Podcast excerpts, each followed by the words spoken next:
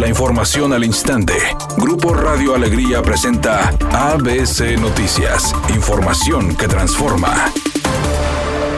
El secretario de Salud en el Estado, Manuel del Lago, reportó este lunes 592 nuevos contagios confirmados de COVID en Nuevo León, lo que representa un descenso de más de mil casos en un día, además del fallecimiento de 19 personas, alertando que pese al descenso en las cifras, esto no es un indicativo y se debe a que en fines de semana la gente no se realiza pruebas. Por otra parte, dio a conocer que en el Estado han muerto por COVID 62 personas que ya habían sido vacunadas contra el virus y 3.452 se han contagiado tras la vacunación, indicando que de las 36 personas tenían solo la primera vacuna, mientras que 26 contaban con el esquema completo. Además, señaló que en este momento hay 301 pacientes internados en hospitales que habían recibido por lo menos una de las dosis del antígeno, por lo que reiteró que, pese a estar vacunado, se deben seguir con las medidas de prevención como el uso de cubrebocas, el constante lavado de manos y la aplicación de gel antibacterial, ya que la vacuna no evita el 100% de no contagiarse. Manuel de la O resaltó que la estrategia de vacunación debe continuar, especialmente ahora que comienzan a llegar más dosis de los diferentes laboratorios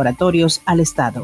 Para lograr una mayor efectividad, la farmacéutica Cancino recomendó aplicar un refuerzo de su vacuna contra COVID-19, seis meses después de recibir la primera dosis. En un comunicado agregó que una segunda dosis de la vacuna logra que los niveles de anticuerpos neutralizantes se multipliquen por ocho. Además, recordó que continúa con la fase 3 de los ensayos clínicos de su biológico en México, donde participan 15.000 voluntarios, y en cuanto se obtengan resultados finales, se procederá a realizar modificaciones relacionadas con el número de dosis necesarias de la vacuna. now. Editorial ABC con Eduardo Garza. Hoy lunes empiezan las restricciones y cierres de bares, cantinas, conciertos ante el alza de casos COVID. Los hospitales están saturados. Ya casi son 12 mil muertos por esta enfermedad en el estado de Nuevo León. A extremar los cuidados porque el COVID sigue cobrando víctimas. Tigres cerró con su preparación de cara a su partido de este miércoles en contra de Seattle Saunders. El equipo dirigido por Miguel Herrera trabajó este lunes en la cancha del estadio universitario,